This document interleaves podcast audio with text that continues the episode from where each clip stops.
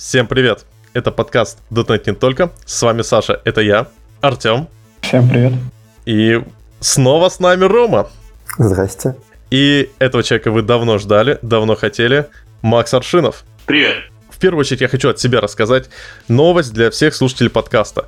А, Pocket Cast приложение стало бесплатным. Это не на правах рекламы, просто я очень люблю это приложение. Мне всегда задают вопросы, через что слушать подкаст .NET and More. Вот, собственно, я рекомендую использовать это приложение. Оно работает отлично, замечательно везде. А вот следующий уже на правах рекламы. Скоро у нас будет .next. И э, организатор .next, G-Crew, поделились с нами промокодом. Слушателей у нас больше одного, это хорошо. Значит, надо э, придумать, кому отдать промокод. Вот, ребята, у вас есть... Вот вы знаете какого-нибудь человека из наших слушателей, который вы хотите отдать промокод, вот прям как... Вот знаете, что этот человек достоин промокода на э, .next? Нет. Нет. Никто не достоин. Сурово так никто не достоин. Но я никого не знаю. Кто-нибудь наверняка достоин, но, к сожалению, мы не знакомы. Да. А вот я честно думал, какой-нибудь конкурс разыграть, знаете, там э, квизы, э, надо что-то полезное. Полезное не только для вот нас лично, но и для, можно сказать, сообщества. В общем, план следующий. Мы э, создадим репозиторию э, в GitHub и пошарим его вместе с промо данного выпуска подкаста. И от вас, всех потенциальных участников конкурса, сделать пиар с вопросами на собеседованием или тестовым заданием, которые вы считаете являются самыми хорошими, самыми справедливыми, самыми объективными с вашей точки зрения. Мы потом все разберем и очень необъективно э, выберем э, самого лучшего. Я считаю, что это будет полезно, во-первых, э, чтобы понять, а что думают, собственно, разработчики о вопросах на собеседовании.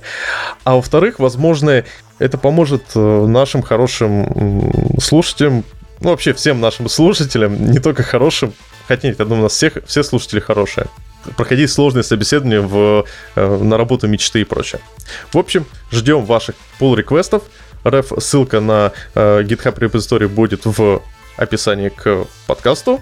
И самый прикольный, самый интересный, самый справедливый будет выбран лучшим, и пользователю будет прислан промокод на .next. Кстати, о .next. Ребята, Макс, Рома, вы ж в программном комитете. Да, все так. Ага. Да.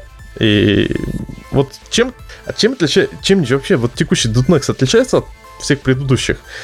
Может, уже, что называется, обо всем рассказали и незачем ходить? Ну, ходить, э, как я считаю, всегда есть смысл, потому что э, так или иначе э, нужно оставаться актуальным.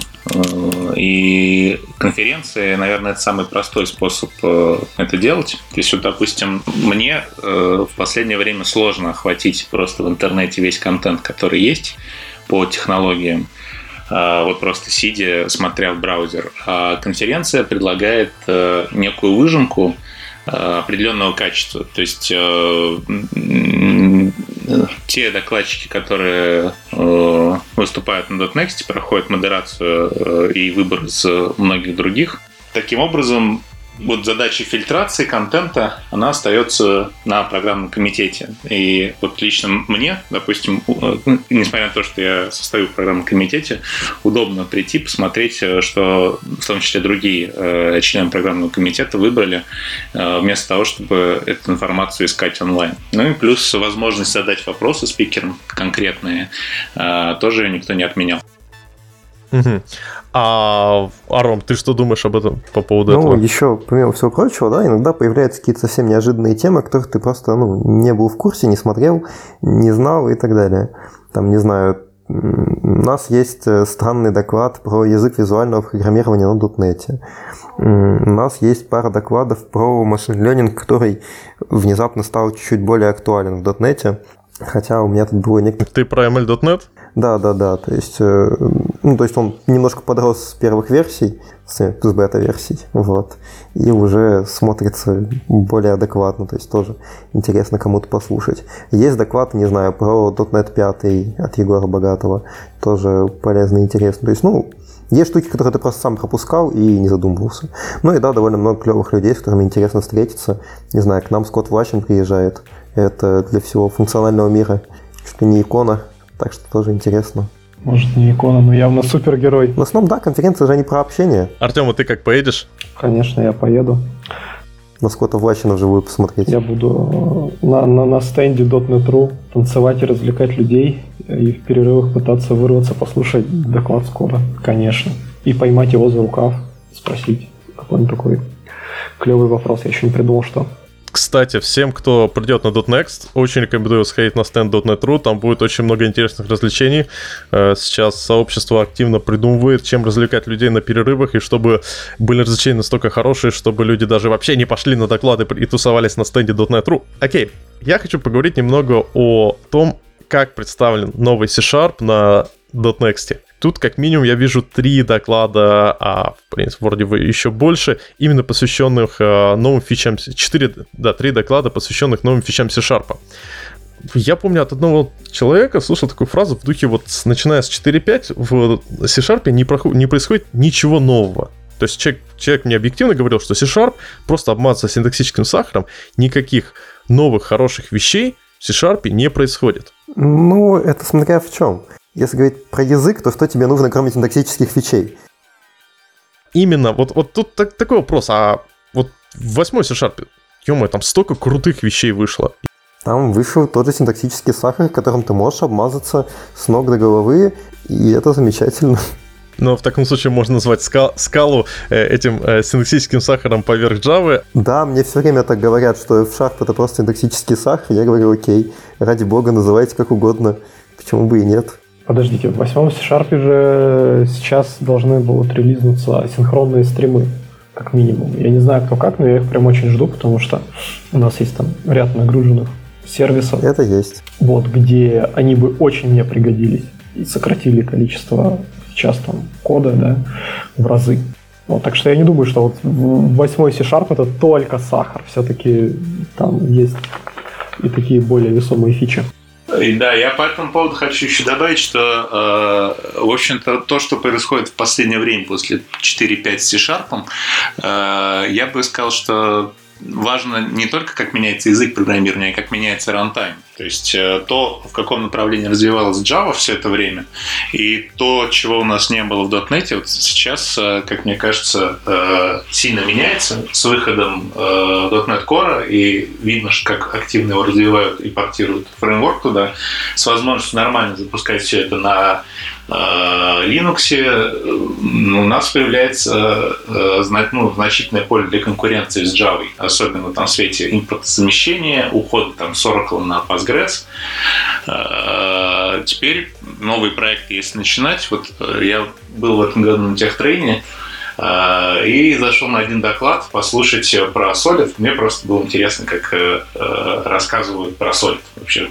Значит, примеры были на Java. И докладчик... Извини, можно уточню? Это доклад, это доклад такого э, бородатого такого чувачка в очках.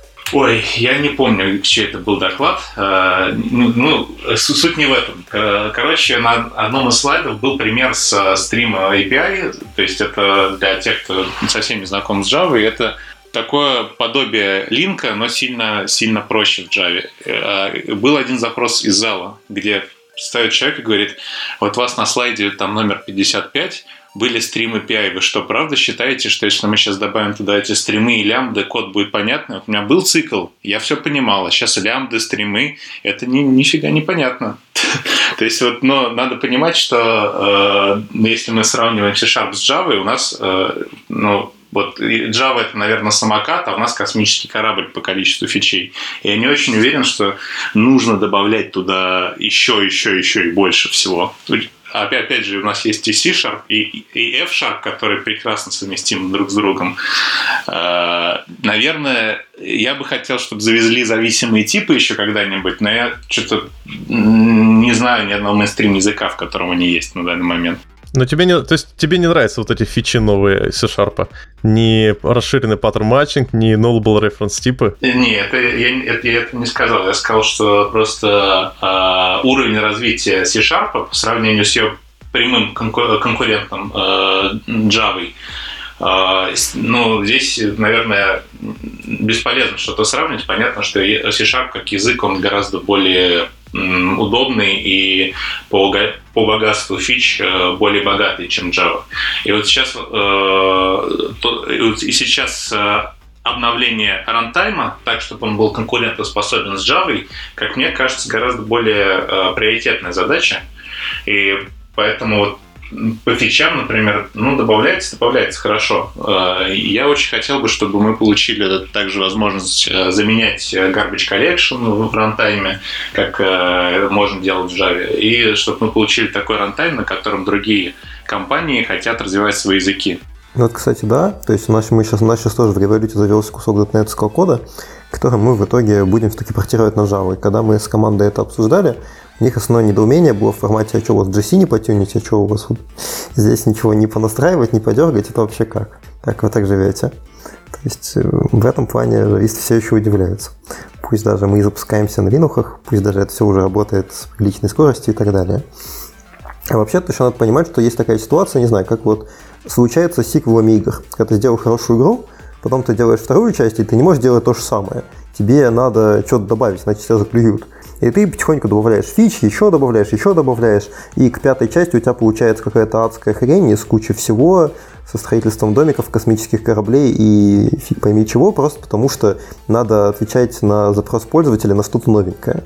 Вот э, важно, чтобы C-Sharp не начал добавлять фичи, просто отвечая на запрос э, пользователей на что-нибудь новенькое, потому что это опасно. Кстати, об играх. Слушайте, а почему на .next, вот давайте, инсайдерский вопрос, почему на .next нет Unity? Потому что никто не придет слушать доклад про Unity. Почему? То, то есть вы хотите сказать, что на Unity никто не пишет из тех, кто ходит на .next? Мало.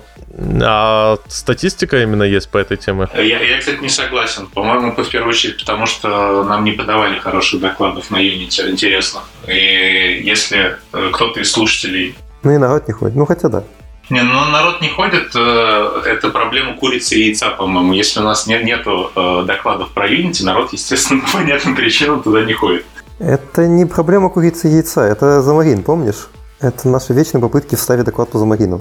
У нас э, был лимит на один доклад к замарину. Про Unity я не помню вообще ничего. То есть я думаю, что если будет классный доклад про Unity, придут.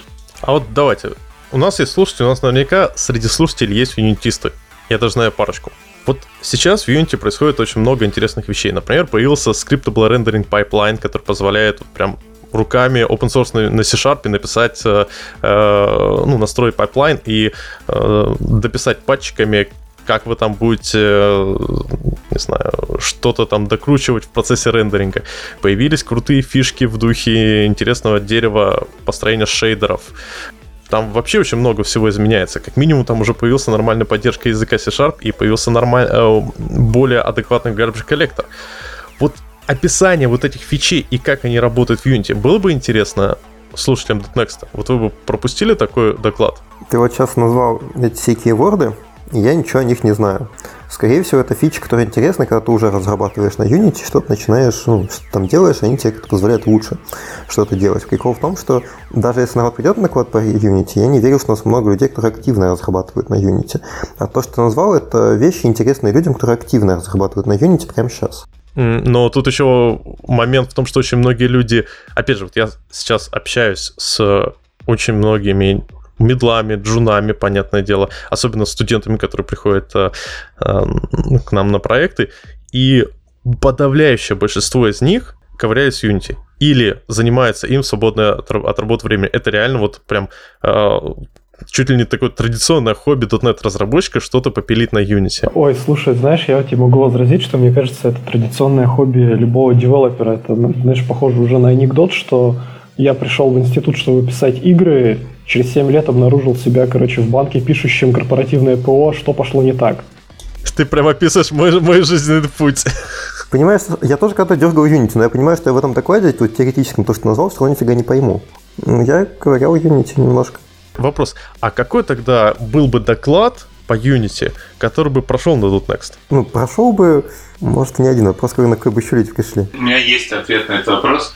Давай, давай, есть ответ, слушаем. Да, э, я думаю, что хороший э, обзорный доклад с хорошими практическими кейсами в меру глубокий. То есть, э, например, была у нас там какая-то конкретная задача на графику, э, были такие-то конкуренты, выбрали Unity потому-то, потому-то, и конкретно как решали эту задачу, я думаю, что это отличный вариант.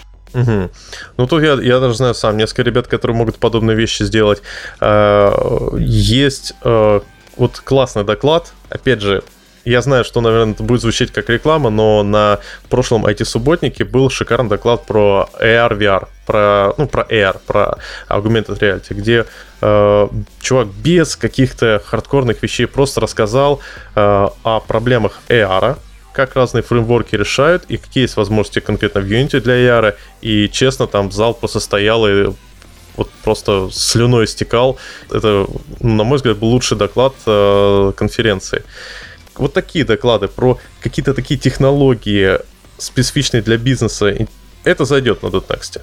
У нас была большая дискуссия. Тут как бы немножко два вопроса, мне кажется, я попробую их разделить. Значит, первое, что был какой-то доклад э, про AR, VR, и многим он понравился. Это, наверное, первая часть. А вторая часть э, доклады про технологии, которые, может быть, прямо сейчас не мейнстримовые, но а, могут стать мейнстримом довольно скоро. Ну, скажем, скажем Э, многие говорят, что традиционное управление компьютером с помощью клавиатуры и мыши, мы от этого будем отказываться в пользу голосовых интерфейсов.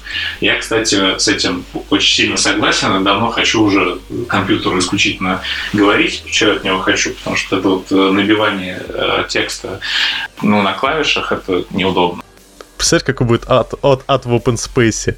У нас и так, э, когда начинаются митинги, просто э, все друг друга перебивают и сто, стоит просто гул. А представляешь, такой целый день лево, направо открыл окошко, сделал это, сдвинуть эм, э, public void main ну, ну да, возможно, какие-то будут э, сложности с open space, но можно же, могут быть другие какие-то вещи, можно волны мозговые считывать, там что-то еще. Я уверен, что, короче, все это можно сделать, просто мы пока еще... Нельзя. Я можно чуть-чуть вкину про, про волны мозговые, это вообще нереально, потому что ты не сможешь отделить э, информацию, ну, короче, проще даже говорить голосом, потому что там слишком много шумов, и это даже не вопрос э, понимания ты их просто не выделишь, потому что ты не думаешь линейно. Ты думаешь в очень много сторон и сразу, и больше часть из этого ты не хочешь передавать компьютеру. У меня код в таком случае будет выглядеть как, как э, что-нибудь там, консоль, блин, твою ж налево, о, точно, надо э, кактус полить. Так, э, как, что я забыл сделать сегодня вечером? Так, вечером надо так, main, void, вот именно так и будет. Не, можно, э, что можно делать мозгом, это можно направленное, направленное внимание делать. То есть ты можешь, не знаю, выделять объект. У тебя есть там квадратик, треугольник, кружочек, ты сможешь выбрать только один из них. Если думаешь о чем-то конкретном. Написать код – это уже мистика. Но, может быть, разработчики продолжат писать, писать код, а пользователи все-таки, э, большинство пользователей это не разработчики. И для того, чтобы месседж, например, надиктовать, это уже сейчас происходит. Многие перестали на телефонах набирать пальцем, потому что это неудобно, и надиктовывают. Просто кто-то отправляет это в качестве аудиосообщения, и люди потом ходят, прислоняют к себе телефону куклу, чтобы послушать, нам прислали. А кто-то надиктовывает, но надиктовывается пока не всегда по-русски правильно. Э, я, но я думаю, это все решится довольно скоро. Но ты же, ну смотри, ты сейчас приводишь неправильный пример. Потому что, в принципе, переведение речи в текст, это, ну, ну, потому что это ты никуда не уходишь от концепции речи. То есть это все еще общение. Общение изначально идет войсом. То, что ты голосовое общение пересылаешь голосом же или конвертируешь в текст, это никак не изменяет. Ну, здесь нет интерфейса.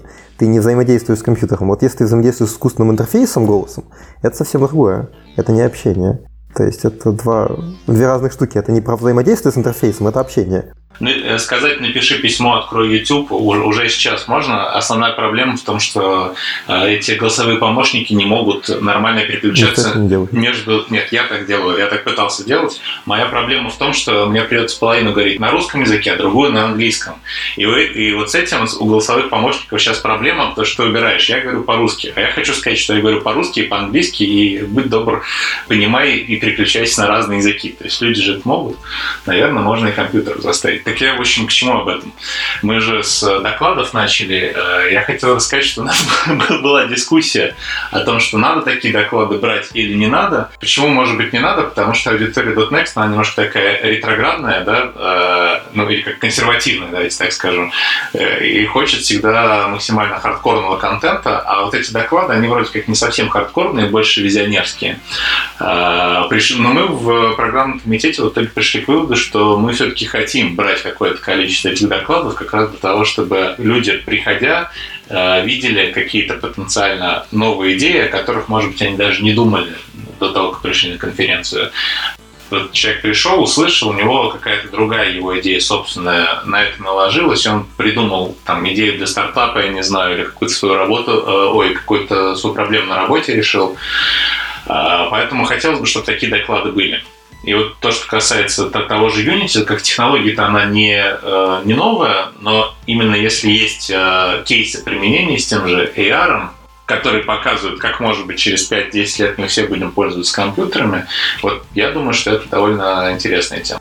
Окей, ну, значит, я тогда знакомых юнитистов попинаю на следующий .next. Возможно, к следующему .next будет целая, целый стрим, посвященный Unity, если людей наберется. Давайте немного вернемся к языкам программирования, C-Sharp. Вот у меня лично год назад, когда я начал смотреть э, активно за фичами C-Sharp 8, я, у меня тогда был небольшой доклад на тему C-Sharp 8 фичи, те доступны, которые были тогда на тот момент, э, именно в превью-версии. И честно, я тогда просто облизывался. У меня слюна капала от мысли, какие крутые вещи вот Например, я безумно рад был тому, что э, как выглядел position паттерн. Э, я настолько радовался, получается, зимой, когда объявили, что будет switch expression и прочие вещи. То есть, по факту C-Sharp сейчас очень-очень становится э, по фичам близок к скале не к F-Sharp, потому что в F-Sharp все-таки есть очень серьезные отличия по тому же выводу типов, по тому же ну, по тем же фичам и стилю программирования. И вот тогда такой у меня возникает вопрос, а не ломает ли это можно сказать, стиль программирования на C-Sharp. Вот как вы думаете, не будет ли увеличение стоимости разработки просто потому, что вот есть человек, сидит, он знает, следит за всеми фичами, и он начинает писать в таком э, функциональном стиле, а есть ретроград или наоборот консерватор, который пишет на, в том виде, в котором писали три года назад. Не становится. Я вот слежу, а в функциональном стиле все еще не смогу писать на C-Sharp, это все еще будет э, больно и странно, потому что основные вещи, которых не хватает для функционального стиля, это нормальная композиция типов, э, какое-нибудь удобное автокреирование, как оно есть в F-Sharp, и все остальное, там композиции функции и так далее. А вещи, которые добавляют, они не меняют раз стиль разработки. В том и суть их добавления в том и... Ну, почему, допустим, стиль э, разработки меняет. То есть, то есть, посмотри, pattern matching, он тебя уже вынуждает, вот текущий pattern matching в том виде, в котором есть, он тебя уже вынуждает э, пытаться использовать что-то типа этих э, э, алгебрических типов данных, ну, по крайней мере... Стоп, стоп, стоп. Ну, а, а то, а того, как... Угу. Он как раз-таки урезан и ограниченный не дает это делать. У нас нет алгебрических типов данных в C-Sharp. У нас, у нас нет, но мы э, Давайте честно, то, что у нас прилетело в свиче, да, как бы фичи, они ну, не позволяют делать полноценный pattern matching, э, который есть, например, в F-Sharp. Да. Вот то, что сейчас есть в восьмом C-Sharp на, ну, на, на свиче, да, мы сделали, оно помогает писать тебе, может быть, меньше кода. Да, это будет в первую очередь будет помогать в тех случаях, когда у тебя там э, есть некоторая сложная Э, модель ветвления, там, если что-то, а потом еще внутри этого если еще и свичи, там еще какое-то if воткнут, да, вот эту всю монструозную конструкцию ты, в принципе, можешь редуцировать до использования одного свеча. Это на самом деле круто, и в ряде случаев может быть очень полезно, но это все-таки такой довольно узкоспециализированный кейс, который, ну, случается, но не каждый день.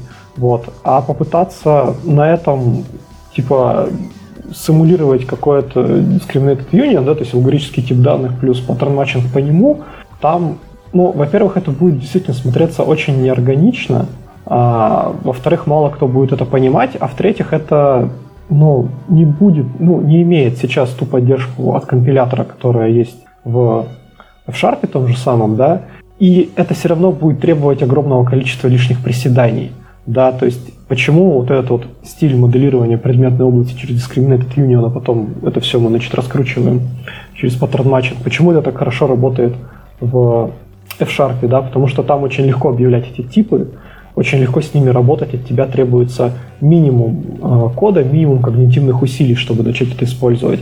Для того, чтобы то же самое перетащить в C-Sharp и начать правильно использовать, от тебя требуется очень много когнитивных усилий, и тебе нужно будет написать энное количество инфраструктурного кода.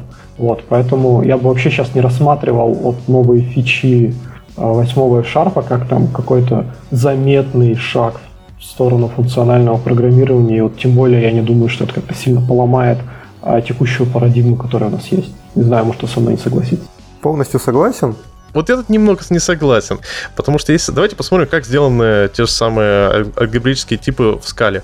На трейтах и э, кейс-классах, то есть на интерфейсах с дефолтной реализацией, то есть с интерфейсом, который есть в C-Sharp и 8, и на рекордах, то есть э, э, классах, которые объявляются в, ну, в одну строчку классы с пропертями. То есть в это кейс-классы. И все. Да, там есть поверх э, функциональность силы, то есть ты можешь объявить э, трейд силы, ты, тогда ты должен объявлять все его наследники, ну, все его имплементации в рамках одного файла, и паттерн матчинг уже будет статически типизированно проверять, что он достаточен. Но вот мы до этого обсуждали, Макс говорил, что э, есть рост-анализатор, который позволяет э, делать подобные вещи. Он есть, да, но я тут согласен с ребятами. Э, значит, есть фундаментальное, скажем так, э, э, различие в C-Sharp и в F-Sharp в отсутствии discriminated union, потому что если есть discriminated union, тогда можно control flow строить на pattern matching, то есть управление потоком программы будет идти через перебор возможных вариантов. А в объект-ориентированных языках классических программирования такой вариант ну, был изначально невозможен, потому что не было Discriminate Union. Э, вместо него э, используется Control Flow, основанный на полиморфизме. И даже если почитать книжки э, по рефакторингу, один из рефакторингов называется замена условных констру- конструкций полиморфизмом. То есть считается, что перебор вариантов через if, switch или там, другой способ – это плохо, а если мы заменяем это на полиморфизм, скажем, паттерн стратегии реализовываем, это хорошо. Э, с одной стороны, да, потому что программа становится изменяемой. Мы объявили интерфейс, можем объявить новую реализацию э, без изменения тех абстракций, которые зависели от интерфейса. С другой стороны, существуют э, как раз довольно часто в моделировании каких-то бизнес-процессов ситуации, когда мы не можем просто так взять и добавить в новую реализацию интерфейса. То есть, если у вас есть какие-то э, стадии заказа, там оплачен, доставлен, что-то еще, вы не можете воткнуть еще один статус заказа без того, чтобы пересмотреть весь бизнес-процесс. Потому что если вы втыкаете онлайн-оплату, например, значит, э, онлайн-оплата, она, допустим, до доставки или в момент получения. А оплата курьером, когда э, тебе приносят заказ, и ты отдаешь курьеру деньги, ты не можешь это сделать до оплаты и так далее. В этих случаях э, control flow, на, основанный на паттерн матчинге, может быть предпочтительнее. Но инструмента у нас такого сейчас в C-Sharp нет. А если мы пытаемся симулировать discriminated union через э, э, наследование, мы не можем гарантировать, что э, другие люди не э, объявят наследников нашего интерфейса в попытке ну, таким образом нести эту функциональность. Есть варианты, как это можно обойти через, э, скажем так, неочевидное использование фичей C-Sharp, типа internal конструкторов, но это уже э, попадает не в категорию best practices, а в категорию трюки. Э, то, о чем говорили ребята только что, то, что когнитивные усилия, этот код непонятен, становится важным. Так что пока это не, стало, не, не стало мейнстримом в C-Sharp, прям вот говорить, что у нас это есть, э, наверное, пока преждевременно.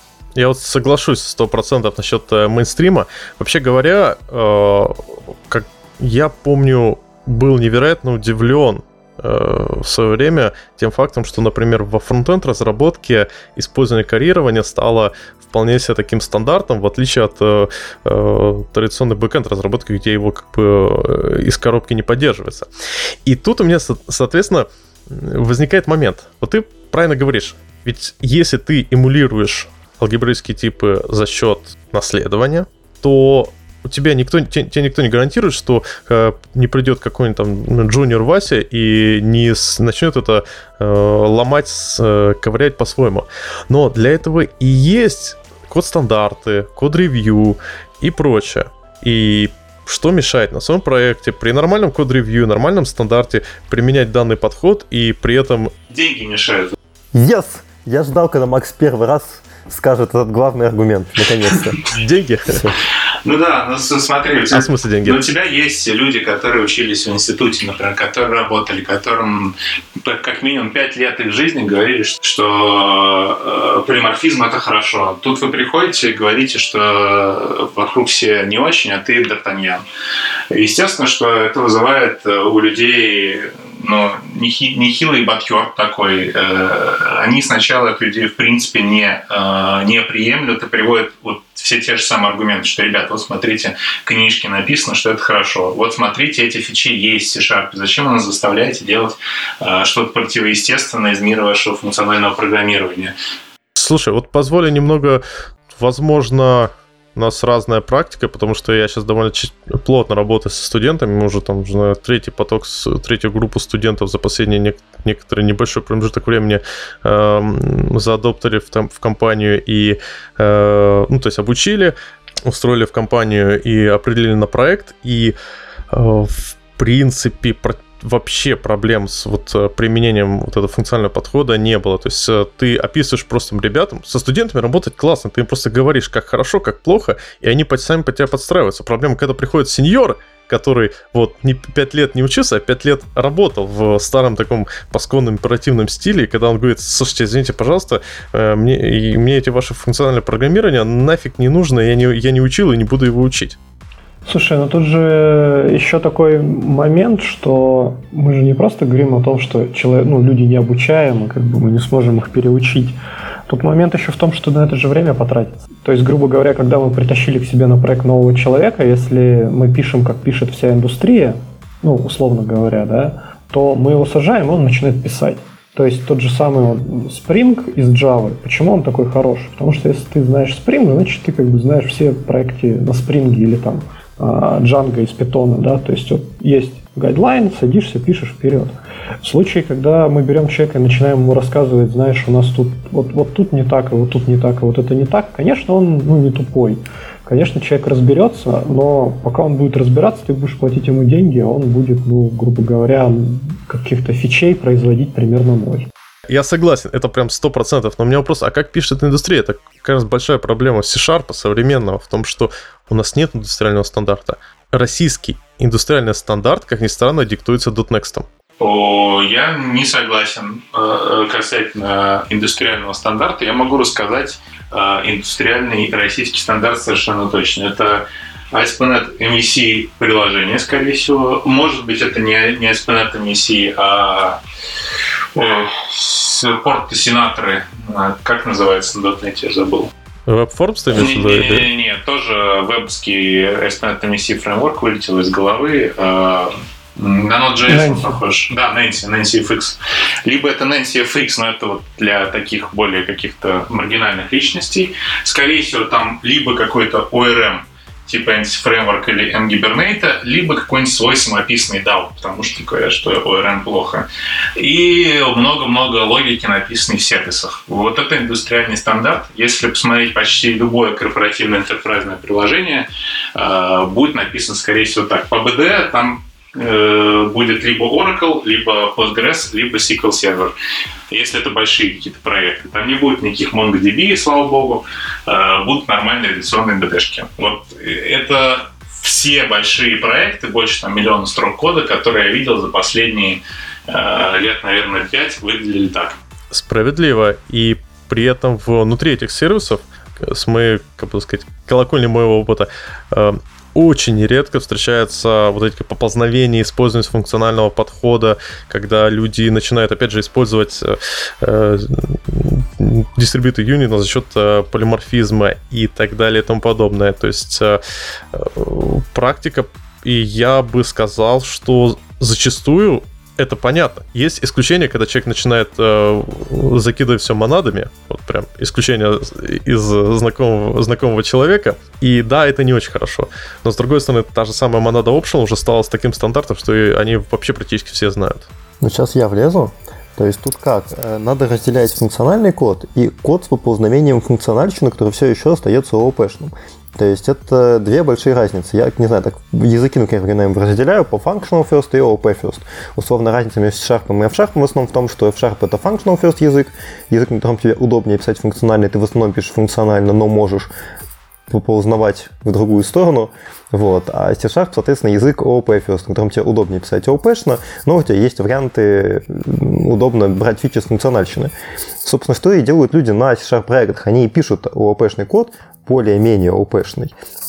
И время от времени действительно куда-то ползут в сторону функциональщины, берут туда фичи, но это все еще не общий код ставят, все еще не общий control flow. То есть общий control flow все еще остается типично OP-шным почти всегда. Это все еще полиморфизм, который, да, где-то немножко выглядит функционально, но по сути, полиморфизм. Это все еще использование фич функциональщины на уровне э, отдельных небольших мест, типа, да, тех же самых опшеналов, хотя они в .NET не так прижились, потому что есть всякие фичи для работы с налами, типа нал-чеков операторов, поэтому опшенал не так сильно прижился. И все остальное, то есть э, это тут есть достаточно большая разница. То, что люди используют функциональщину, не значит, что они пишут функциональный код. А вот э, на самом деле это интересный вопрос. Ведь э, ОП первую очередь очень хорошо ложится на объектно-ориентированное проектирование. И когда у тебя, вот условно говоря, бизнес-аналитик в э, UML описывает э, отношения, связи, когда у тебя на архитектор на Арким, в Аркимейте описывает э, отношения сервисов, или когда у тебя тоже бизнес-аналитик описывает тебе в БПМН связи, процесс бизнес-процессов, извиняюсь за тавтологию, вот и первое, второе как раз очень хорошо ложится на объектно-ориентированную парадигму. Ты даже сказал, даже сказал объектную парадигму, когда у тебя есть набор э, объектов и, по сути дела, связи между ними, э, сообщения между ними. В то время как, например, вот, кстати, вопрос. Э, нотация BPMN, вот как вы думаете, она на функциональный control flow зайдет или нет? Э, я скажу, что на функциональный контрфлоу, что хорошо заходит, так это просто обычное описание бизнес-процессов, потому что, как правило, у тебя есть состояние, и ты между ними переходишь. То есть состояние – это обычный тип функциональной разработки, это переход между состояниями – это функция. То есть, на самом деле, бизнес-процессы офигенно удобно описываются в функциональном стиле, проверено неоднократно. Условный DDD очень классно ложится на всякую функциональщину. Книжка Скотта Влащина вам в руки. Да, но тут такой хороший момент, состояние. То есть нужно э, немного голову перейти, перевести на такой, ну, совсем декларативный подход. Но если посмотреть, опять же, на о том, как часто думают бизнес-аналитики, э, как они все описывают, они, как ни странно, это все тоже описывают в таком high-level императивном стиле. Слушай, ну подожди, почему? Обычно тебе же, когда вот приходит бизнес-аналитик и говорит, вот бизнес-процесс написал, он начинает, ну, как бы с тобой говорить там следующими а, вещами. Он говорит, вот нам пришла заявка, мы, значит, ее там утвердили, она стала утвержденной заявкой, а потом утвержденную заявку мы отдали в работу, значит, э, стала заявка в работе, да, и то есть, ну, вот просто даже по речи чаще всего довольно легко выделить стейты, да, причем эти стейты, они чаще всего детерминированы. То есть он же не говорит тебе, у нас есть объект заявка, и после того, как его взяли в работу, мы ему там а, флаг э, это в работе поставили в true. Это делают разработчики как раз таки, да, именно. То есть здесь как раз таки наоборот. Знаешь, у разработчика в голове стоит такой автоматический транслятор того, что вот ему приходит, говорит, бизнес-аналитик в код, и этот транслятор очень легко как раз таки меняет, стоит мутабельно флагами, объектами, состоянием внутри них и так далее. Но вот если брать и просто переводить речь напрямую, чуть ли не дословно в код, это на функциональщину ложится даже лучше. Вот я согласен насчет именно того, что э, происходит в голове человека трансляция, но опять же, вот, э, Артем, твой пример. Ты описываешь последовательность команд, что происходит с системой. То есть там бизнес-аналитик говорит, окей, у нас пришла заявка, мы ее обработали, дальше э, правили э, фидбэк заказчику заявки. Э, если заявка не обработана, мы ее там, не знаю, если заявка обработана, мы ее терминейтим, если нет, то мы начинаем, э, просто продолжаем слушать э, фидбэк от заказчика. Вот такие кейсы. это последовательность действий, по сути, чисто императивщина. И а, если посмотреть на традиционные подходы, как описываются в бизнес-анализе workflow, бизнес-процессов, это описывается именно вот как последовательность действий, там циклы, условия и прочее. Так, стоп, а какой, почему последовательность действий не представляется функционально? Очень легко представляется. Я просто к тому, что, а, возможно, вот, этот подход, вот это состояние, как у нас говорят, у нас, у нас стейт, у нас стейт машина, она это слишком техническая, слишком э, математическая, я бы даже сказал, вещь, которая для э, бизнеса, как правило, некорректна. Для бизнесов на high-левеле лучше, проще представить себе, как будто они просто ну, вызывают часть такие супер э, high-level функции функции системы, а уже внутри этих... Бизнес другими терминами думает, и эти термины, по сути, одинаково легко преобразуются и в то, и в другое. То есть уже давно у разработчиков в головах сидят трансляторы и в ООП, и легко также поселить трансляторы функциональщины в голове, которые сидит, например, у меня. И это одинаково легко транслируется туда, потому что бизнес не думает терминами ни того, ни другого, ни высоколевельная императивщина, это ты уже переводишь за него. Не, понятно дело. На самом деле, если так посмотреть, бизнес всегда думает терминами, вот мне э, терминами, я бы сказал, не автоматизированного производства. Макс, какими терминами думает бизнес? Думает, но побыстрее, да подешевле. Э, доход, доход минус расход равно прибыль. Чем больше прибыль, тем лучше. Вот э, весь страшный секрет бизнеса. Ну, я, я имел в виду другое. Есть вот отличный инструмент Archimate для описания э, архитектуры, архитектур предприятий. И Archimate — это диаграмма, которая позволяет бизнес, application и technical layer э, объединить в одной, э, на одной диаграмме и, и их связи. И одна из таких классических проблем, окей, у меня есть бейзлайн архитектура, то есть архитектура существующая, как мне писать в Archimate? Что мне в ней сделать? И вот одна из самых сложных вещей это из головы выкинуть техническую реализацию, точнее, application реализацию. И один из кейсов является таким, знаете, вот трик, как написать, описать бизнес на э, бизнес-архитектуру. Это представьте ситуацию, что у нас никакой автоматизации нету, а все что обслуживает бизнес-процессы, это мальчики и девочки-секретари или какие-то конкретные работники.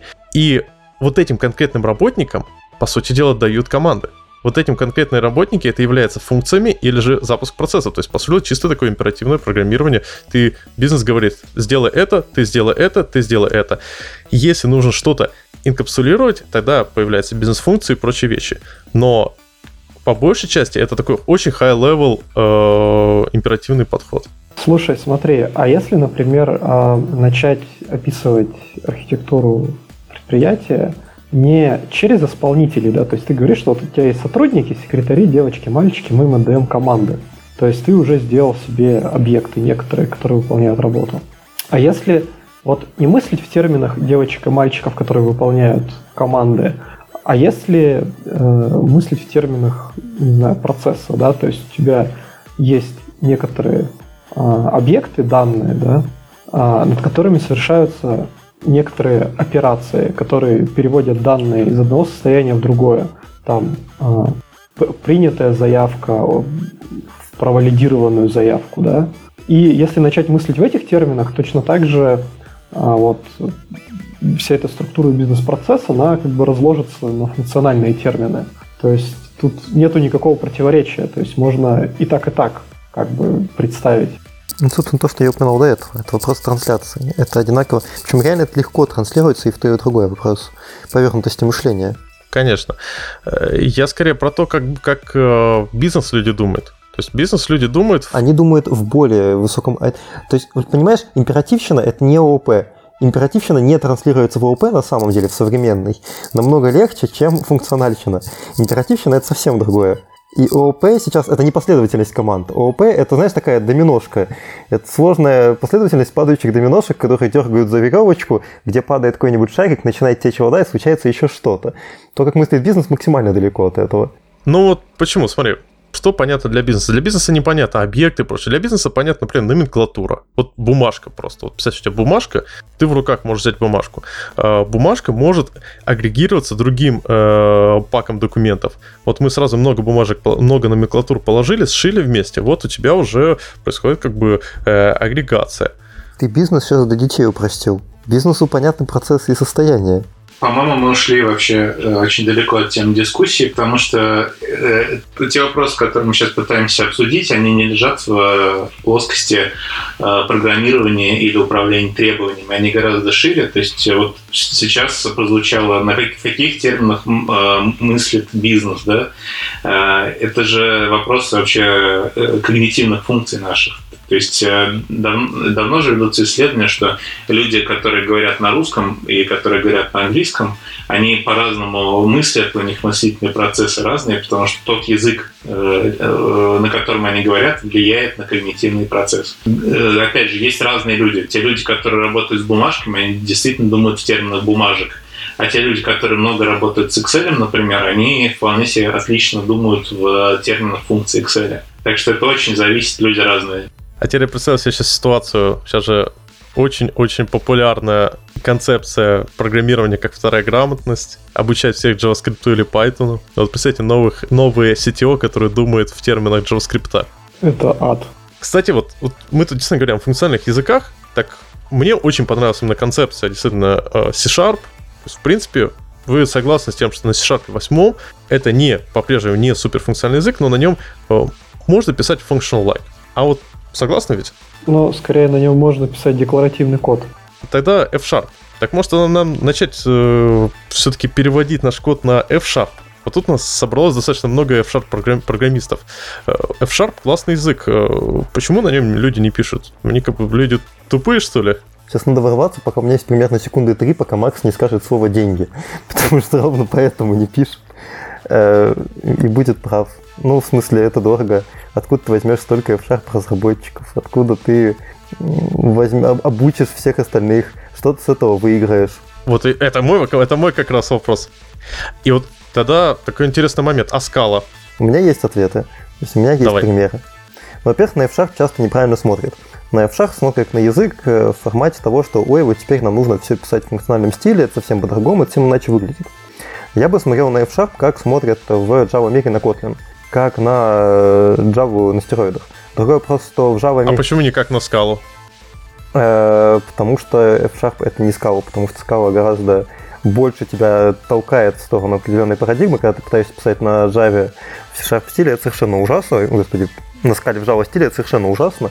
На F-Sharp можно писать, конечно, не в C-Sharp стиле, но более-менее похожим местами. То есть... Я бы не сказал, что сильно ужасно. Да, там есть какие-то свои э, подходы, что у тебя там везде обмазываться надо акой и э, использовать преимущественно э, те же самые алгебрические типы данных, э, созданные вокруг трейтов, но все равно ты на самом деле прям в голове представляешь себе, как это э, матчится на GVM и... Ну, я сейчас даже не про это, сейчас про то, что надо смотреть на...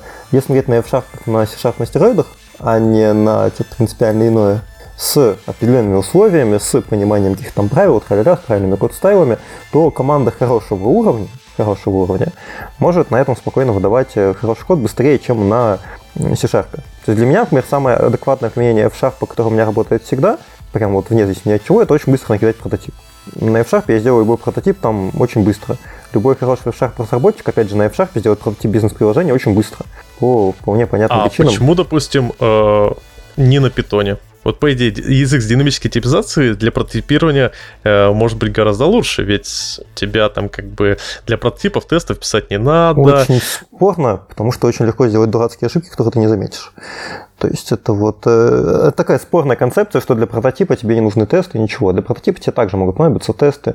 Прототип у тебя также должен хорошо отработать, выдать свои, ну, выдать то, ради чего мы предназначены. А, мы говорим про прототип или proof of concept? Ну, то есть тут на самом деле ключевой момент, что прототип, он... Э, Скорее всего, про прототип. Да, я просто хотел быстренько. По идее, обычно POC, то есть чтобы проверить э, данный концепт, потом прототип, потом же MVP.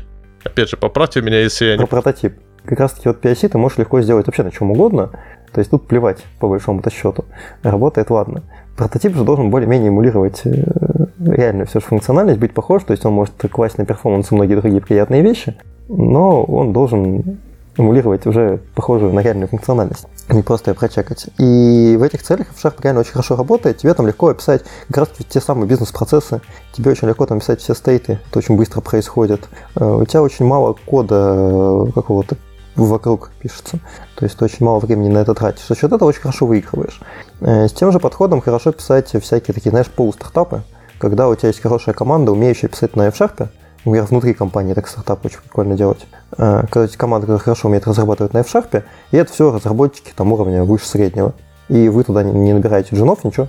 Но это, кстати, возможно, объясняет причину, почему э, скала разработчики одни из самых высокооплачиваемых. Потому что там все сильно высокого уровня разработчики. Это да, это неправильная причина следствия. Да, да, да. А, но в любом случае, то есть э, ты, ты хочешь сказать, что на F-Sharp скорость разработки быстрее, чем на C-Sharp.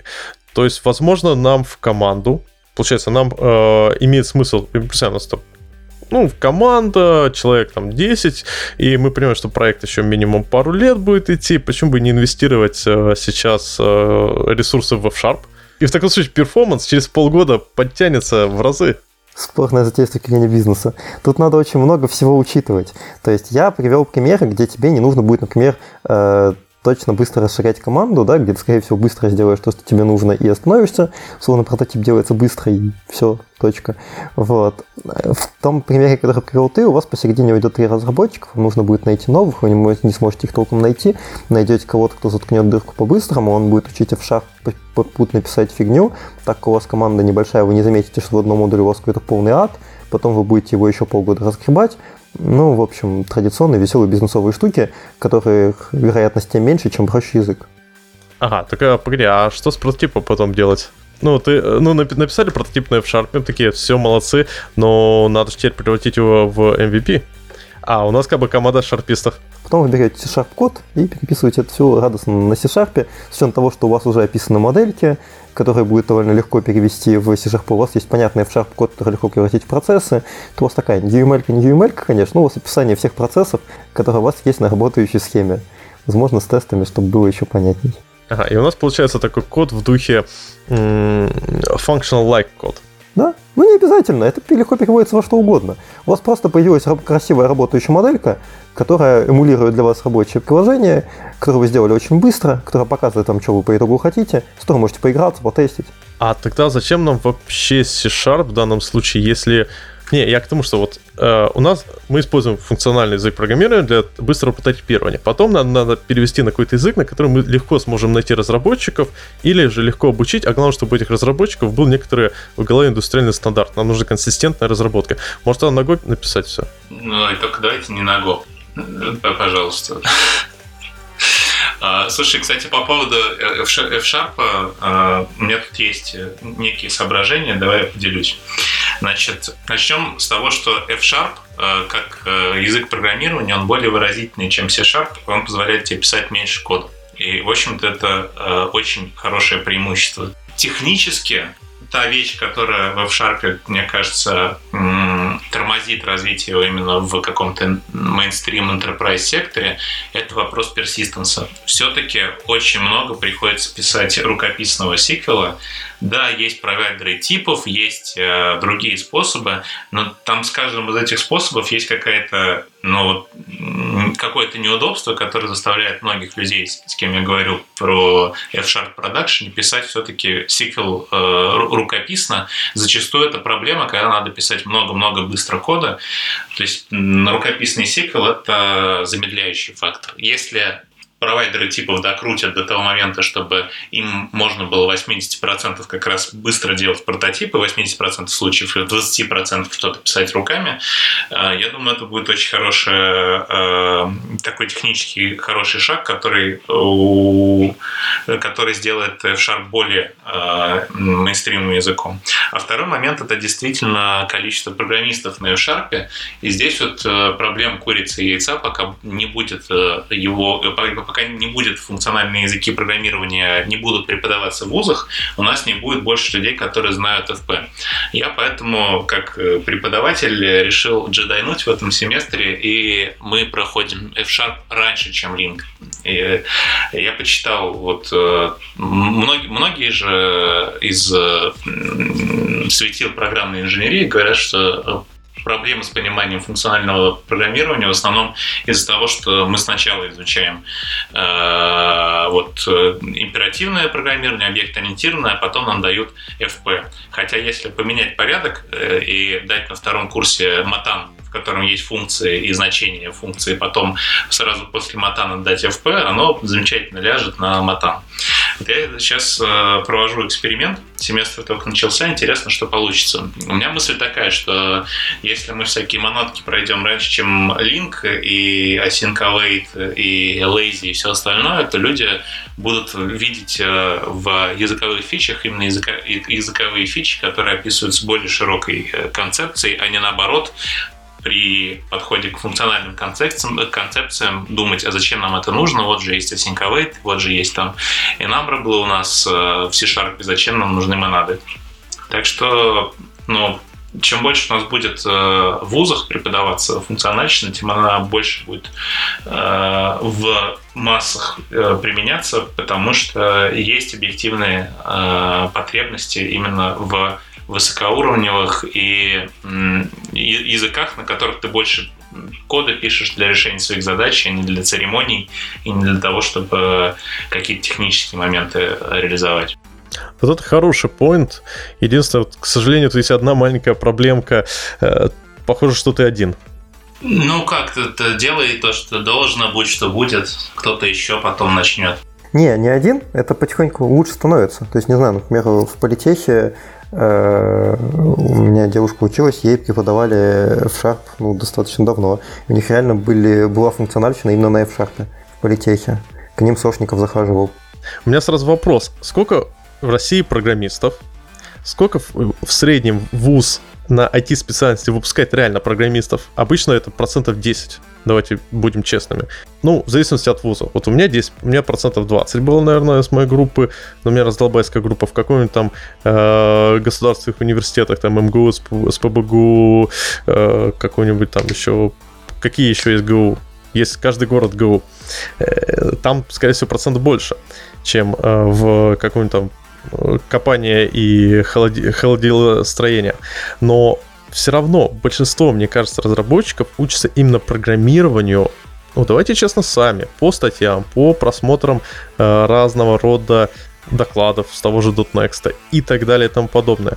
То есть, возможно, стоит э, пойти вот с этого стороны, со стороны докладов, потому что, давайте честно, я уверен на 100%, что тот же .next смотрит больше людей, чем э, ходят на э, лекции Макса, э, лекции точнее, на лекции э, в университете Макса всех преподавателей вместе взятых. Я сейчас вкину, конечно, но, во-первых, тут такая э, вечная тема. Это слегка иллюзия в айтишке, что это вот такая особенность IT, что в IT люди учатся не в университете, а сами. Везде люди учатся не в университете, а сами профессии. В университете всегда дается какой-то такой очень общий базис, который малое отношение имеет к производственности. Если у вас, конечно, не какая-то совсем замшевелая древняя фабрика, где ничего не меняется тысячу лет. Вот. Ну или если вы не врач, который может позволить себе почему-то ничему не учиться, как будто ничего не изменилось. А, а врачи, хочу сказать, что учатся я знаю, я, я иронизирую просто по поводу тех врачей, которые вышли из университета и не пытаются учиться. Такие тоже есть. Зря. Но такие программисты есть. Извини, я перебью, просто у меня прям фрустрация, как бы у меня сейчас с, с маленьким ребенком, естественно, часто хожу по врачам, и я действительно заметил, что сейчас врачи, даже вот в дорогих клиниках, делятся на два типа. Старые врачи где-то лет за 50, которые не 100%, но зачастую это люди, которые работают чисто на своем опыте. То есть ты у них спрашиваешь о какой-нибудь там, не знаю, вещи, которые ты слышал, ну, в научпопе э, из последних каких-нибудь внешних источников, они об них даже не знают, они просто говорят в духе, ну вот я считаю, что надо делать так, и все.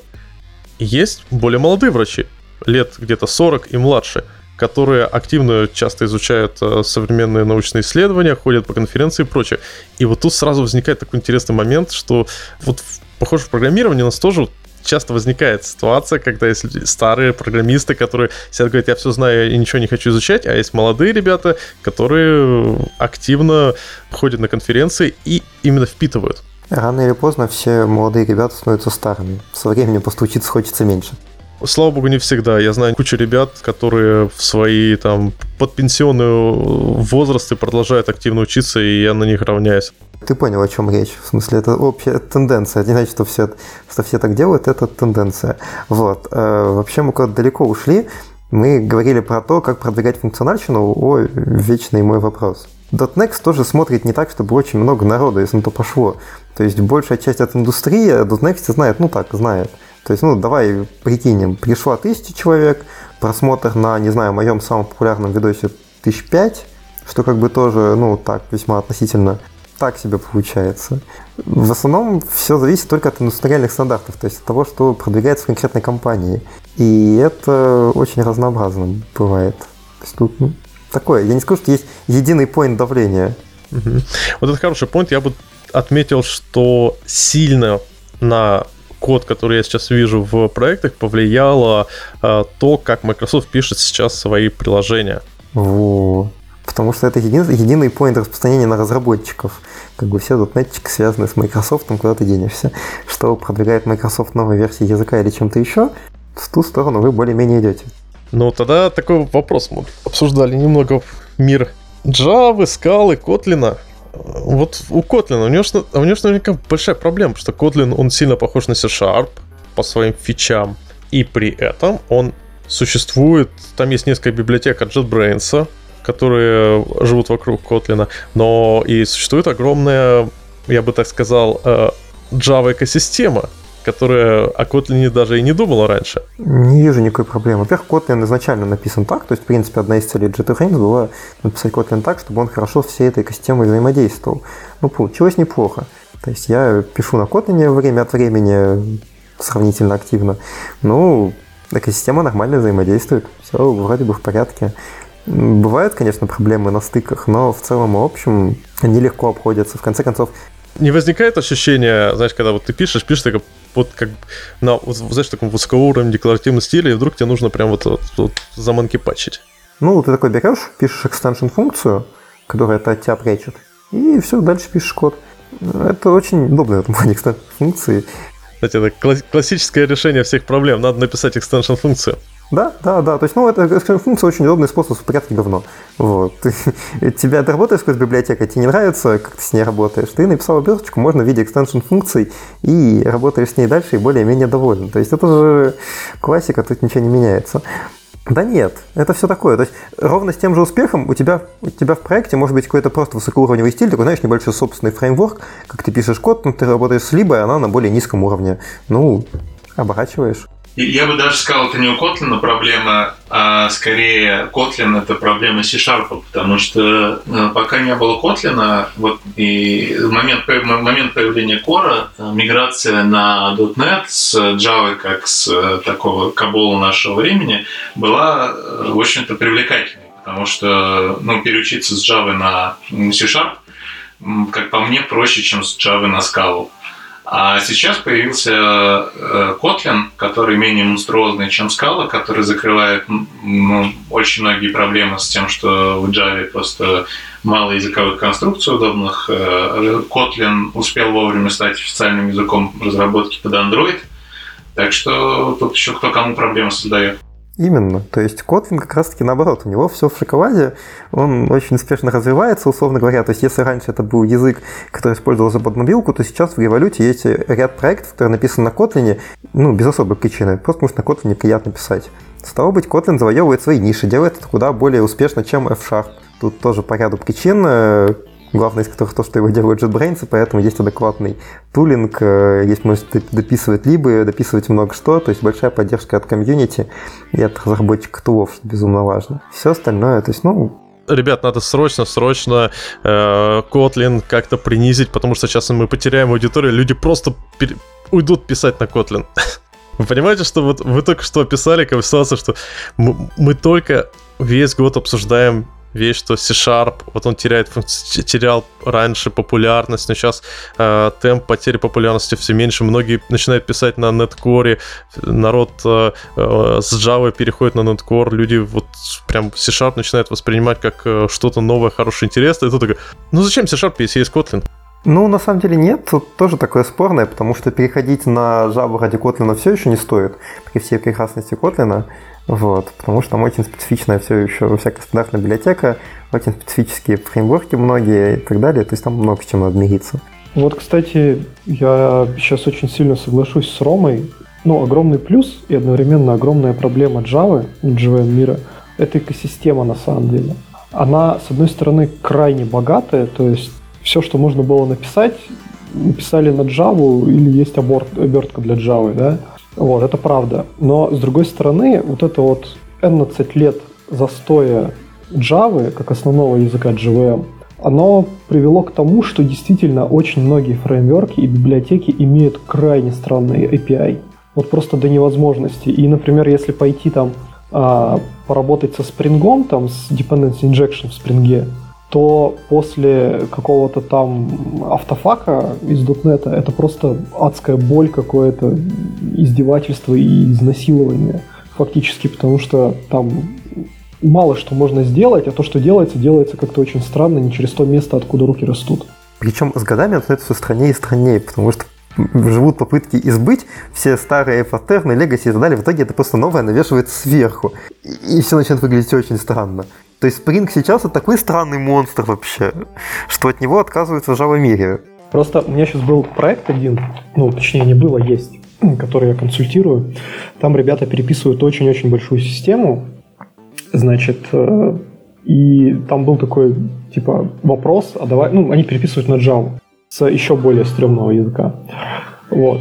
А, и был такой выбор, давайте возьмем Java, либо возьмем Kotlin. Kotlin современный, классный, молодежный, модный, а, такой прекрасный, давайте его возьмем. И мы начали тестировать ну, возможность значит, переехать в Kotlin. И мы поняли, что переезд в Kotlin на самом деле ну, не особо много чего дает, потому что а, вот, вот эти вот API джавовые, кондовые, которые торчат из всех щелей – их прям ну, вот супер много. И если вы, например, пишете на спринге, то использование на спринге Kotlin вам не особо много чего дает, потому что все равно все API, все библиотеки, ну, они крайне странно выглядят, и фактически вы пишете Java style код, но на Kotlin. Ну да, то есть ну, это можно обходить, это можно обходить написанием хорошей, правильной обертки вокруг э, всего, что ты пишешь, то есть вокруг всего, что ты используешь, ты пишешь хорошую оберточку на экстеншн типах, на каких-то более классических враперах, неважно. Ты делаешь свой враппер вокруг всех, всего внешнего мира и пишешь хороший, красивый, симпатичный котлиновский код. Так и не иначе. Вот. А может у тебя в таком случае получается, знаешь, такой, э, ты для того, чтобы написать одну строчку в функциональном стиле красивую, приходится писать, там, не знаю, 5 классов в оберток. Не, ну это классический трейдов. То есть тут надо понимать, сколько ты кода будешь вписать. Если ты пишешь большой проект, то это того стоит. То есть, ну, это такой вброс больше, чем. Зависит от того, что ты пишешь. И плюс, смотри, вторая проблема. Окей, если у нас большой проект, у нас получается много этих оберток. И у нас получается, знаете, такой фреймворк нашего проекта. Не обязательно много. Это спорно. У тебя может быть большой проект с использованием не очень большого количества лип. Что это?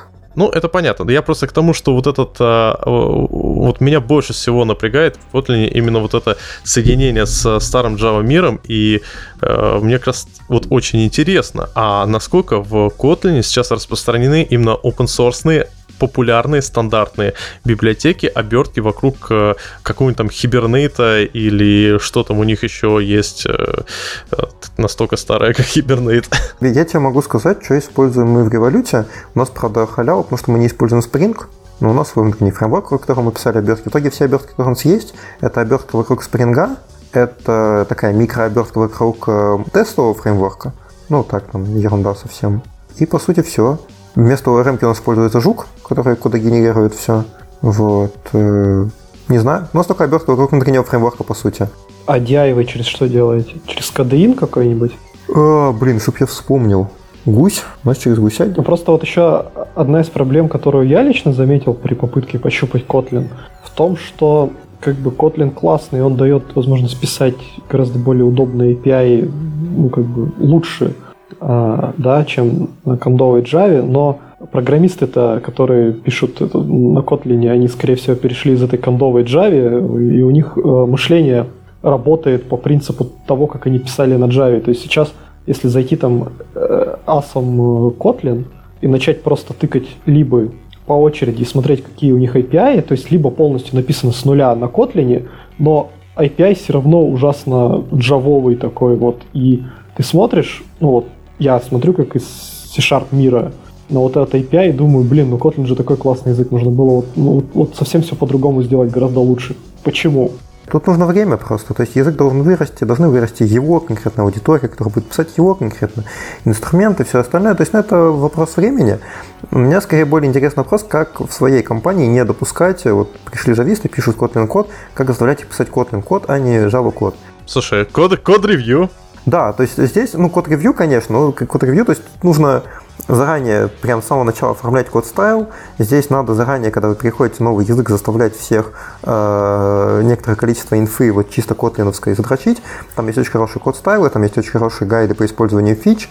Там был офигенный доклад от Димы Жемерова, который рассказывает, как использовать котлиновские фичи, чтобы код был более котлиновский, красивенький, симпатичный. Ну, то есть у меня это было в прошлой компании, Э, такой переход на Kotlin. Вот. И как это у нас получилось? Мы подзадрочили примерно недельку в документацию во всякое написание кода, который там такой полупродакшеновый, типа ту тестов такого, то есть, ну, более-менее безопасный. Посмотрели, что у нас плохо матчится, написали обертки. Там в основном я этим занимался, ну, так или иначе.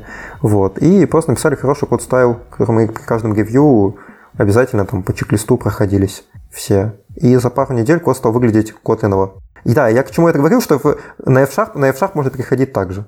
И, а на C-Sharp, еще раз, у нас появились хорошие возможности C-Sharp, нормальный pattern matching. Все простые, как э, валенок, ничего особенного даже они, они в, в, в этом фишка, что они простые как валенок, но они требуют некоторые изменения э, стиля разработки. И Какие? опять же, возвращаясь к, ну, опять же, тот же... Pattern matching не требует, не требует, это switch на стероидах тебе position pattern matching абсолютно бессмыслен, э, если ты не используешь э, алгебраические типы данных э, поверх наследования. Ну, потому что как, когда ты будешь матчить... Просто как небольшой синтаксический сахар. Когда будем матчить, я это делал позавчера. Нет, матчить тип, если ты, если ты именно просто используешь стандартный классический подход с... Я это делал позавчера, я тебе сказал уже. А, и как нет, в смысле, плане, как ты это сделал? Что у тебя за кейс был? Как, зачем я, зачем я это делал? Да. Э, я это делал, потому что у нас есть... О, господи, как бы это описать-то даже? Много типов месседжей, которые приходят из гребаного мастеркарда. Они описаны разными типами. Вот. Ну, в общем, пригодилось, давай скажу так. Ну вот мы сейчас переходим к, к самому кейсу. У нас есть базовый тип, у которого много наследников. Ты вот именно вот этот момент говоришь. Даже не совсем, но почти. Или у нас есть трейд, то есть интерфейс базовый, у которого есть много имплементаций разных, и мы их матчим. Вот ничего не напоминает. Слушайте, ну можно же просто через visitor это все делать и не париться. Да. Можно через visitor, а можно использовать э, новый pattern matching, и у тебя получится код более ну, меньше кода приходится писать. Смотри, давай мы выключим из фич последнего языка, так условно, теоретически, pattern matching, например, асинхронные стримы, хотя это тоже как бы такое. И что у нас там еще останется такого сильно функционального? Nullable reference. Тапл матчинг, вот это моя самая любимая фича, она настолько оказалась э, упрощает код. Опять же, тоже это ничего про функционального. Да, вот именно, как тапл имеет отношение к функциональности, что мы речь? Э, никак, не функциональные. Они код-то изменяют, ну, они его упрощают, да, но они не делают его сильно сложнее для понимания. Это не те вещи, которые ты... Погоди, а функционально в данном случае код, который сложнее для понимания? Не, не, ну, функционально сложнее для понимания, потому что тебе нужно перестроить мозги по функциональной парадигме. Здесь небольшое не нужно перестраивать мозги. Код остается тем же. Парадигменно, стилистически тем же. Тебе не нужно ничего перестраивать, тебе не нужно делать долгие сложные ревью, но если не считать того, что, ой, смотри, вот здесь можно повязать новую языковую фичу, повязай ее, пожалуйста. То есть это не разные вещи, это не про переход на код, ничего точнее, совсем другое такой момент. Ну ладно, окей. На самом деле у нас просто немного времени осталось, и я хотел э, вот воспользоваться фактом, что у нас тут Макс, и обсудить его доклад. Просто, Ром, я, я не нашел твоего доклада на .next московском.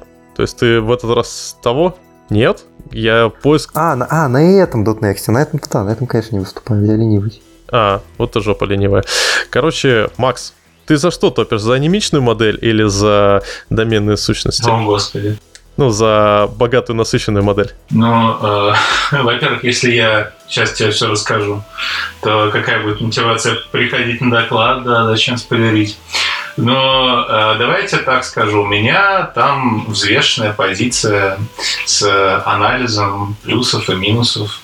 Там про F-Sharp будет, кстати, и про C-Sharp, и частично э, вот э, тот та дискуссия про BPMN и все же в чем думают бизнес-пользователи и думают, и думают ли они, да, э, я эти вопросы там буду затрагивать. Вот не могу я сказать, что... что ну, давай, давай так я скажу. Я, э, по результатам доклада не будет такого, что я скажу, все используйте анемичную. И я не скажу, все используйте богатую. Там будет нюанс. У нас просто недавно был холивар с коллегой. Вот коллега мне говорил, что вот он всегда использует анимичную модель, считает, что она самая адекватная, и пошли все в какое-то место. Окей.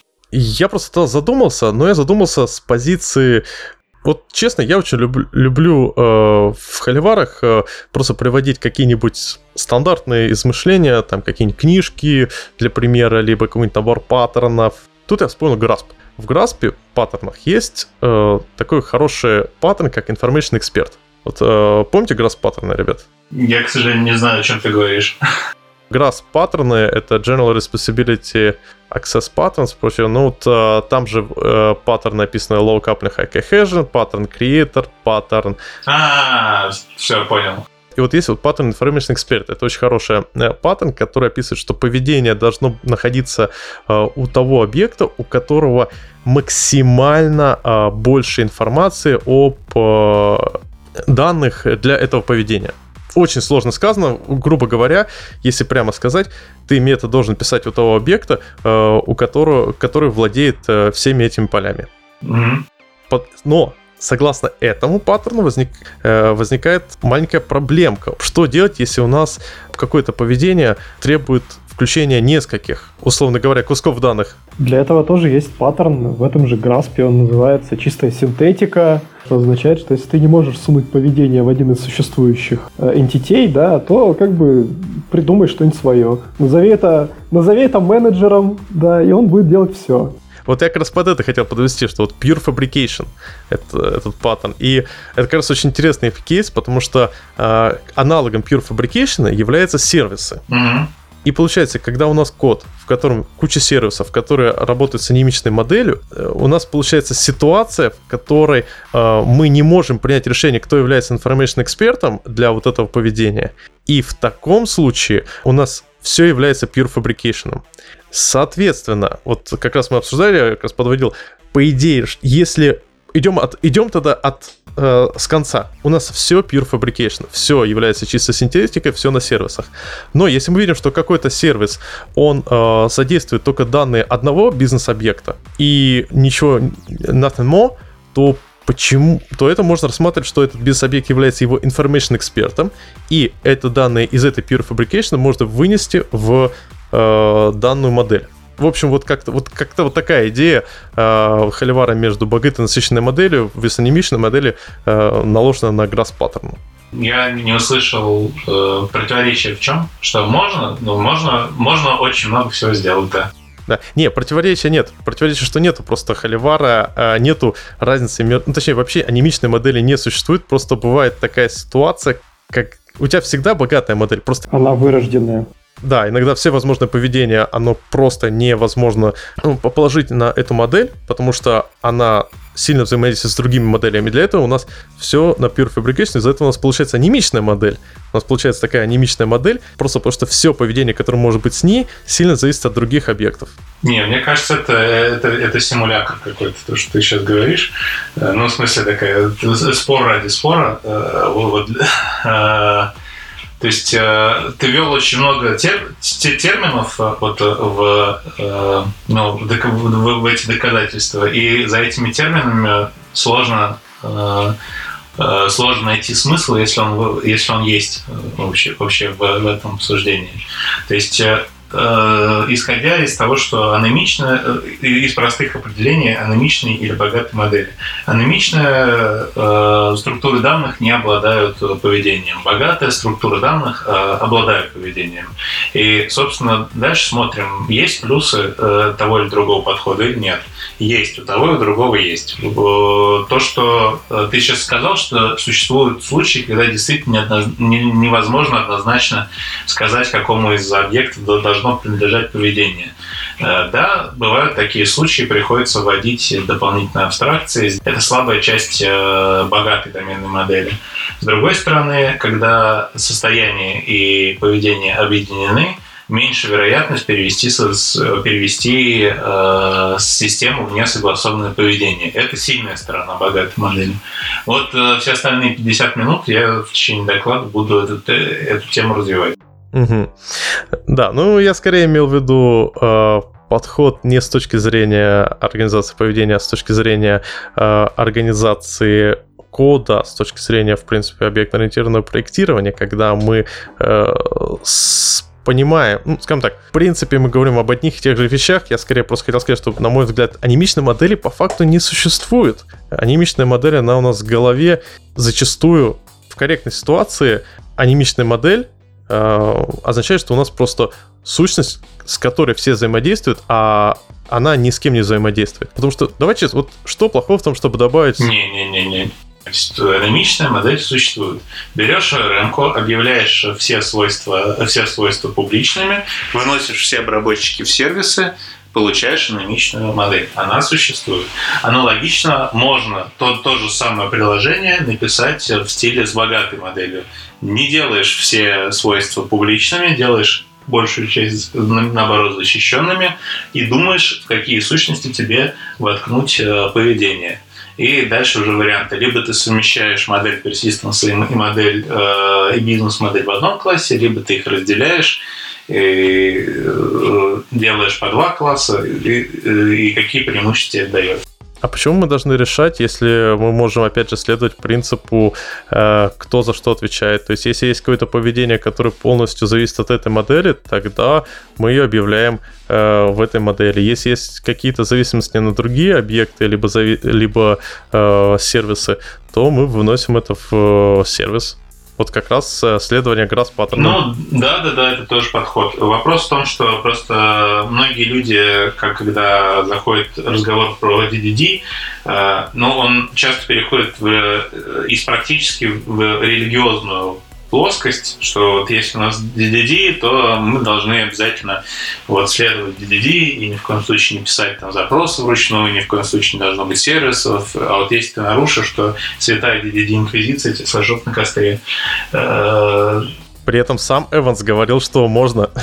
Он приводил примеры любой разговор про любые парадигмы, концепции и так далее уходит именно в это. Когда рассказываю про функциональщину, примерно то же самое происходит. Когда я говорю, что вот здесь вот можно при желании сделать и вот так вот, меня временами хотят сжечь на костре. Ну, по-моему, так любой разговор... Вообще разговор в программировании кто очень часто становится религиозными, чаще, чем вроде бы положено. Но... Ну, потому что мы все люди, и это большая проблема. Слушай, извини, Макс, мы тебя перебили. И, да я, в общем-то, по-моему, почти закончил формулировать, что да, это можно так делать. Здесь вопрос о том, какой код стайл будет у команды. То есть, когда э, в код стайле написано 20 пунктов, что вот в этом случае вы можете сделать так, но если вот э, ретроградный Меркурий и Венера в пятом доме, тогда делаете по-другому, это сложновато. То есть, хотелось бы иметь 5-6 правил, которые вот, ну, высокоуровневых. Если по code style, э, вернее, code style здесь неправильное слово, э, именно код, соглашение команды в плане архитектуры. Если по code style у очень легко написать 20 пунктов и их соблюдать путем того, что ты линтер поставил, просто у тебя э, билд не собирается, если вы, э, если вы что-то нарушаете, то э, написать анализаторы, которые будут проверять следование определенным решением дизайна, задача несколько более сложная, и, и эти вещи надо будет решать на код-ревью. А чтобы код-ревью не затягивалось и не приходилось уступать в жаркие полемики, экономики желательно договориться о том, как, как вы делаете, в каких случаях, и желательно, чтобы таких э, правил было 5-6, а не 20-30. Ну, кстати, есть уже такой линки, линтер для м, вот этого момента с поведением, специфичным для, только для одной функции. Если посмотреть на э, FXCOP, то м, там, если у тебя какой-то метод не вызывает локальные, ну, не вызывает локальные зависимости, то есть не вызывает какого-нибудь там э, regist, репозиторы и прочие dependencies, то тебе FXCOP часто говорит, чувак, сделай его статическим. Соответственно, э, можно рассматривать как код smell э, в сервисах метод, который принимает в качестве параметров один, одну, один объект и э, является стати... может быть статическим. Вот как раз пример код стайла. Это примитивный вариант, да, вот именно код стайла. А я говорю больше про то, что вот у тебя есть э, какая-то сущность бизнес-процесса, которая может быть в 20 состояниях, и в зависимости от этих 20 состояний у нее есть разное поведение, и запрограммирую эту стейт-машину э, так, чтобы всем членам команды нравилось. Вот здесь э, плюрализм мнений, он значительный. Это да. В принципе, тут есть... Э, не забываем, что при увеличении количества... Увеличении сложности поведения в сущности увеличится объем кода, и ДТОшка, в которой и так э, э, не знаю, 20 строчек одних проперти, автопропертей и еще 300 строчек поведения, она вылезает за все возможные код стайлы, э, стандарты по размерам кода.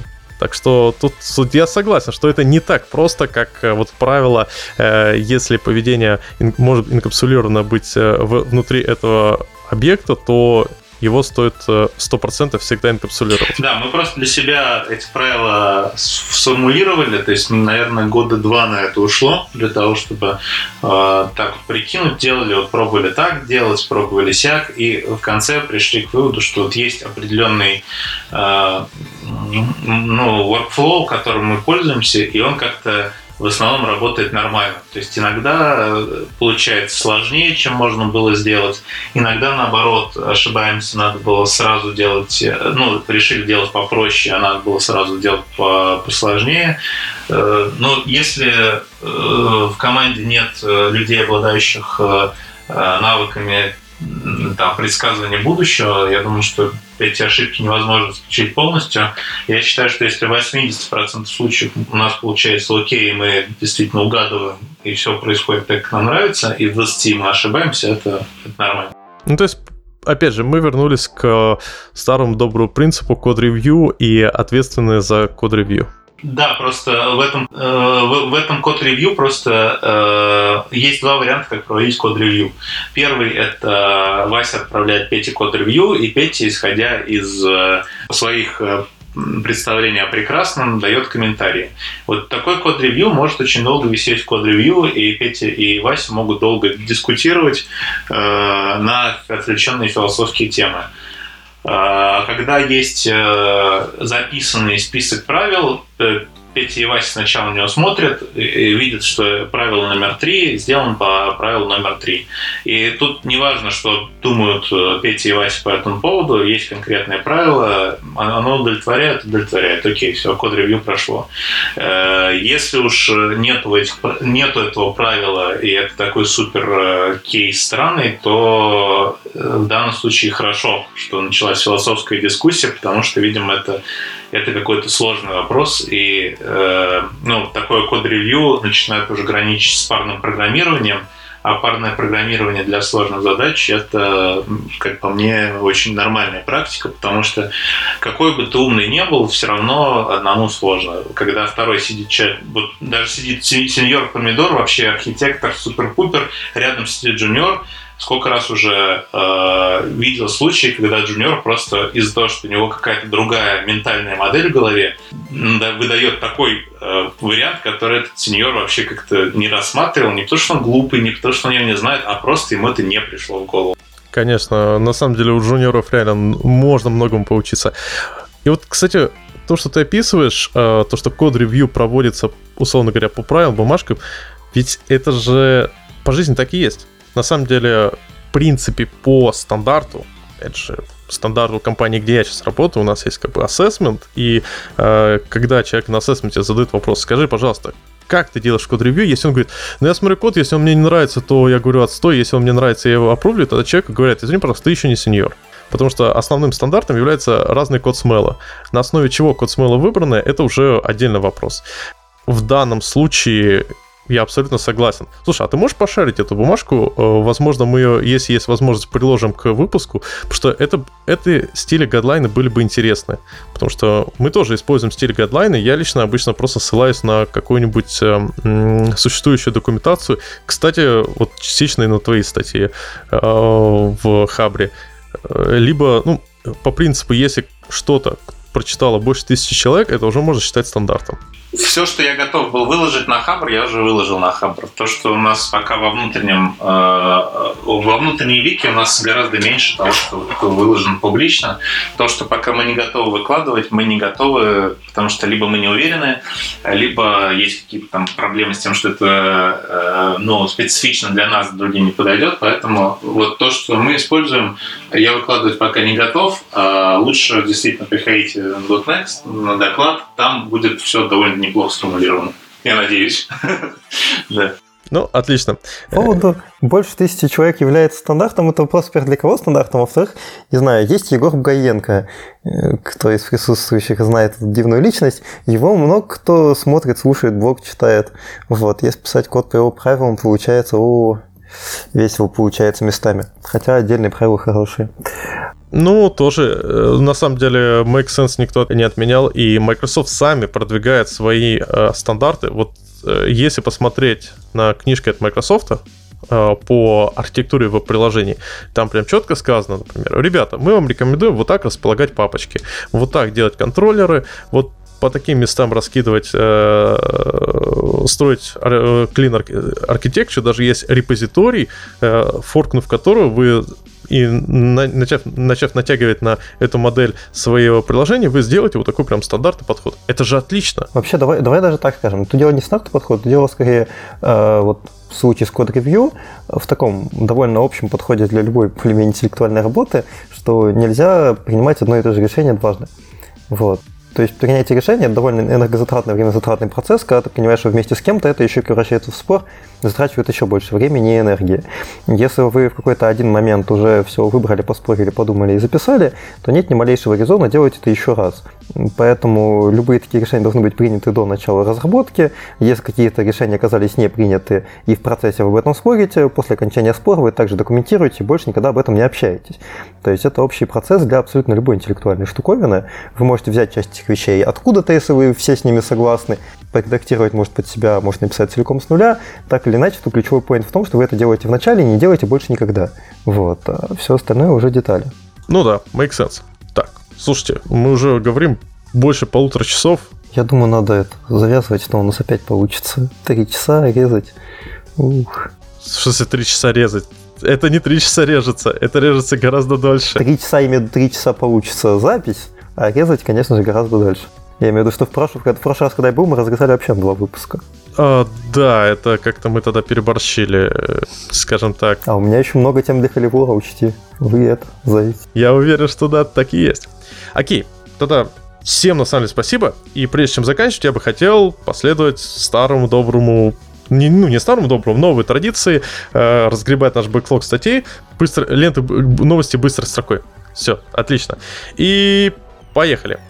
Во-первых, отличная статья Using High Performance Techniques to Base... Uh, почему я всегда говорю Base 64? не, не Base 64, а Base 64. Encoded Grid. Очень такая коротенькая статья, старенькая еще с июня 2019 года, о том, uh, как uh, ребята делали такой прям с high performance генерацию гуида. Рекомендую, просто прям действительно интересно пос- посмотреть. Следующая статья, извините, пожалуйста, Refactoring Made Easy with IntelliCode. Вы видели эту статью про э, то, как появилась новая фича в IntelliCode? Нет. Ребята, окей, никто не видел. По сути дела, теперь IntelliCode умеет не просто говорить вам, какие функции самые популярные, какие нет, а следить за вами. И если вы где-то что-то подрефачили, сделали, например, экстракт метод, то э, он вам в другом похожем месте предложит тот же самый рефакторинг, заэкстрактит тот же самый метод. То есть, по сути дела, теперь еще IntelliCode следит за вами, помимо Гугла. Честно, я жду ответного шага от JetBrains, потому что я уже перешел на райдер, и мне IntelliCode не хватает.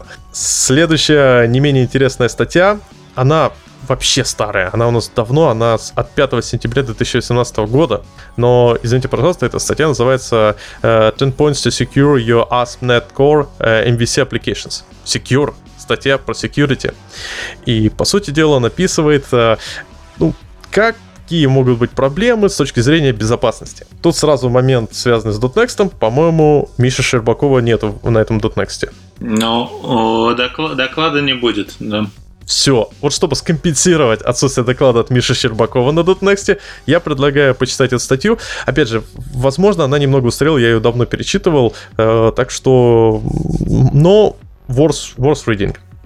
Следующая прям, прям вкуснятина.